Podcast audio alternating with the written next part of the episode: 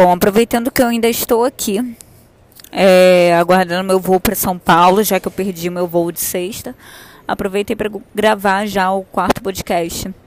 Esse quarto conteúdo, ele vai falar um pouco do Scrum adaptado, porque foi algo que me indagaram quando eu comentei esses dias nas minhas redes sociais sobre a implementação do Scrum, que ele é originalmente de TI, é, das equipes de tecnologia, sendo adaptado às equipes de marketing e design. Basicamente, quando você faz uma, um planejamento em marketing, né, principalmente voltado para vendas e tem um calendário, você pode também usar ele como parâmetro para você poder aplicar o Scrum. Por exemplo, se você tem um calendário mensal no qual cada dia tem um orçado, você pode quebrar esse calendário em duas partes em cima dessas duas partes, né? Essa primeira, no caso, você avalia o que, que tem é, a acrescentar, datas comemorativas, datas que podem ser exploradas é, no que seria um planning. E dentro desse planning, com esses primeiros 15, 15 dias de cronograma de planejamento, você detalha as tarefas que vão ser necessárias para você poder conseguir atingir o orçado. Então, se você tem os primeiros 15 dias de um cronograma de marketing de uma loja de beleza, por exemplo, e você sabe que no primeiro dia você precisa alcançar valor X, no segundo dia você precisa alcançar valor Y você tem uma série de valores que você precisa alcançar para no final do mês você bater a meta, você pode transferir isso para o seu cronograma. E dentro desse planejamento maior, que você separaria em 15 dias, assim como ocorre na maioria dos, dos casos dentro do, dentro do Scrum, você também separa as atividades que vão levar você a atingir é, essa meta. Você atingir esse orçado e esse faturamento. Então, no primeiro dia, por exemplo, dia 1 do, de setembro, você sabe que você precisa bater determinada meta, você sabe que tem algumas atividades que você pode realizar e você começa a encaixar essas atividades a fim de bater essa meta. Pode ser um e-mail marketing, pode ser um post na rede social, pode ser uma ação física de marketing, pode ser um anúncio numa revista, tanto faz. Você começa a detalhar dia a dia quais dessas atividades poderão é, ser o meio é, de atingimento de, de um orçado, de um objetivo, de um valor a ser faturado. Com isso, você começa a organizar as prioridades. Não adianta que a sua equipe de marketing ou sua equipe de design esteja desenvolvendo um material para daqui a duas semanas, se na semana de hoje já tem um conteúdo para ser realizado. E isso também facilita com que toda a equipe tenha uma noção de priorização e não tenha tempo é, um tempo com ócio, sem saber o que fazer, sem saber o que desenvolver. Muitas vezes, dentro desse tipo de equipe, acontece de uma demanda acabar chegando atrasada ou uma demanda que chega muito em cima da hora. A equipe de criação acaba ficando é, muito é, muito saturada de trabalho ou outras vezes acaba ficando num ócio. Então esse tipo de divisão é, com, com esse olhar de Scrum de metodologia ágil adaptada, você consegue otimizar também os desempenhos da sua equipe de marketing. Isso é uma forma de você conseguir adaptar a metodologia ágil também a outras áreas. Depois desse planning, depois dessas atividades, você pode colocar cada uma dessas tarefas, obviamente, como se fosse um backlog é, de ordem prioritária dentro de um Trello possivelmente dentro da equipe de marketing de design o Trello vai ser mais aceitável ou a, até mesmo dentro de é, de um software mais apurado, é, mais desenvolvido, como o Gira, no qual você consegue também ter insights do desenvolvimento dessa equipe. é, essa é a melhor forma de trabalhar quando você faz essa adaptação. E óbvio, né? Você também tem outras cerimônias dentro do Scrum que você também pode utilizar dentro dessas equipes. É, após essas duas primeiras semanas de sprint, no qual essas atividades vão estar já divididas, você repassa tudo o que aconteceu e tudo que foi desenvolvido e tudo que atingiu o resultado para fazer uma análise, uma retrospectiva do que você criou nesses, nessas duas semanas anteriores e que trarão resultado para a equipe entender o que valeu a pena ser aplicado, o que, que precisa ser melhorado, o que, que pode se desenvolver mais. Então não é algo tão difícil assim. É preciso né, que outras áreas estejam abertas a metodologias novas que podem melhorar o desempenho. O que acontece hoje é que o Scrum está muito restrito às equipes de TI.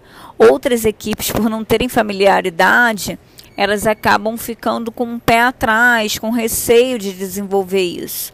O que não faz muito sentido. Principalmente quando esse tipo de metodologia ele é atrelado ao Gira, você consegue ter relatórios do desenvolvimento da sua equipe.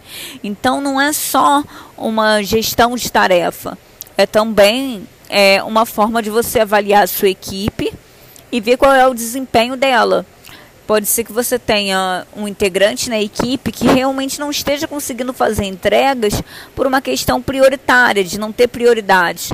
Aquela velha história de cachorro com dois donos morre de fome, quando você não tem isso documentado e organizado, fica difícil, principalmente para um funcionário júnior, conseguir priorizar o que é de maior importância o que é de menor importância. Dentro desse, é, desse método, dessa estratégia, você organiza é, o trabalho e você consegue também nivelar todo, toda a equipe consegue fazer também com que a, a passagem de trabalho de um integrante para o outro seja ocupe um tempo mais enxuto, você otimize mais tempo. E ao final você sempre entrega, acaba entregando mais trabalho com mais valor em menos tempo, o que é o princípio do Scrum. Então essa ideia de prender o Scrum somente o desenvolvimento de software, é, obviamente, apesar de ser a ideia original, não impede uma adaptação para outras áreas. Basta é, ter uma abertura de olhar, um entendimento, conseguir perceber os princípios e aplicar da melhor forma para sua equipe.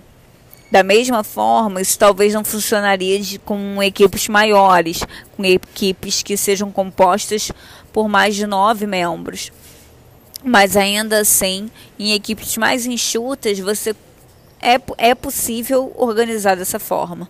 E é importante também que, mesmo dentro desse cenário, que seja de uma equipe é, de uma outra área, também tenha um, um, personagem, ainda que não leve esse nome, de PO, para que alguém possa priorizar a ordem dessas tarefas. Afinal, se a ideia é você entregar mais valor em menos tempo, organizar as tarefas e priorizar o que realmente é, tem necessidade, não vai ser uma equipe técnica é, é, que vai participar sim, mas não vai ter esse olhar tão voltado para negócios que conseguirá priorizar. Pode ser que, ao ver muitas demandas sem uma priorização, esse seu júnior, esse seu assistente não tem a capacidade de se adaptar e de definir o que, que realmente deve é, é, ser executado primeiro. Além disso, usando essas ferramentas, o Trello, vou usar o Trello como exemplo, porque geralmente o Trello ele é o mais aceitável dentro dessas equipes. O Trello, apesar dele não trazer relatórios precisos de desempenho, ele permite com que você coloque a data final de entrega, que você veja quando uma pequena tarefa foi atrasada, você determine as responsabilidades de quem deveria ser a responsabilidade dessa tarefa, além de etiquetar é, qual é o escopo desse trabalho. Então você pode botar uma etiqueta que seja de branding, por exemplo, numa mesma equipe, como você pode pôr uma etiqueta que seja de rede social. E depois, com esse olhar geral, identificar também quais foram os tipos de trabalho, de tarefas que tiveram maior é, empenho, que tiveram maior visibilidade, para entender também o que teve maior resultado. É, o daily também às vezes é necessário, assim como no Scrum normal, de, principalmente se você tiver equipes maiores. Então é legal e até encorajador que é, um redator, por exemplo, ele saiba o que está acontecendo, é, o que está sendo feito pelo assistente de marketing.